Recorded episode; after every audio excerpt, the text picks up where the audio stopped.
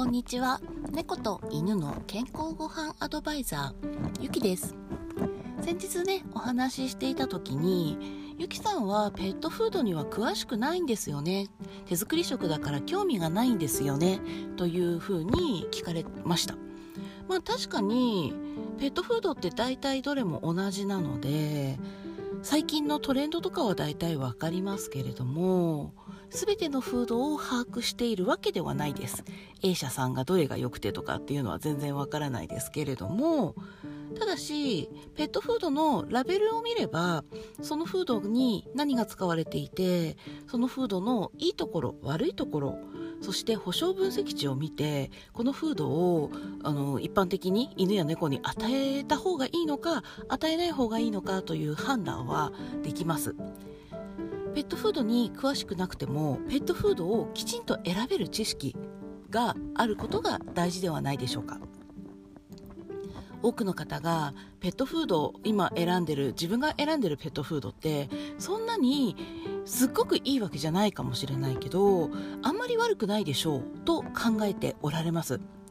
実際ほとんどのペットフードが犬や猫特に猫の腎臓ですね。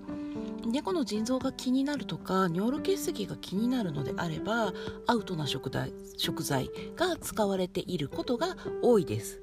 まああるいはね食材だったらまだマシでほとんど食べ物が入っていないとかね。そういったものもあります。で知識がない方っていうのはそこの見分けができないんですよ。だからペットフードのラベルのキャッチコピーとかメーカー名とかを見てなんとなく良さそう。もう最悪なのはあのステルスマーケティングですね。昔ちょっと叩かれたステマ。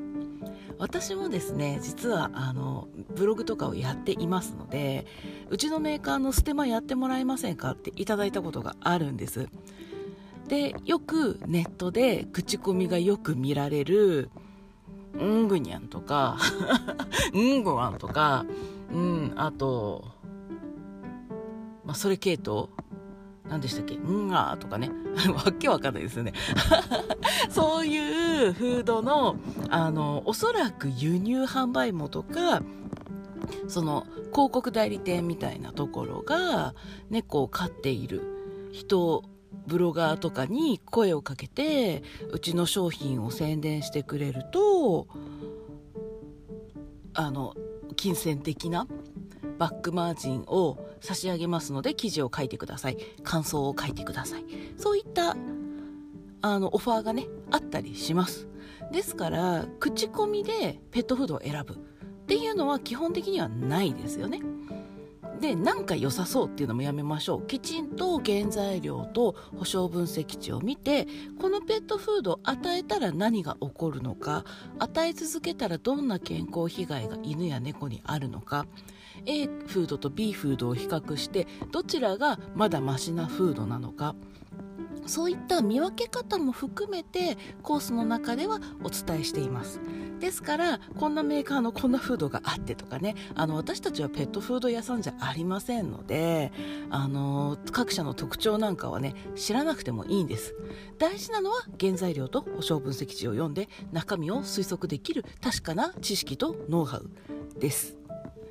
ということで私はさしてペットフードね、各社どんなフードがあってとかあのペットフードを扱っておられるショップの方ほど詳しくはありませんがそのフードがゴミか食べ物かの見分けはきちんとつけることができますのでもし今与えているフードにご不安がある場合は是非ご相談ください最後までお聴きいただきありがとうございました猫と犬の健康ごはんアドバイザーゆきでした。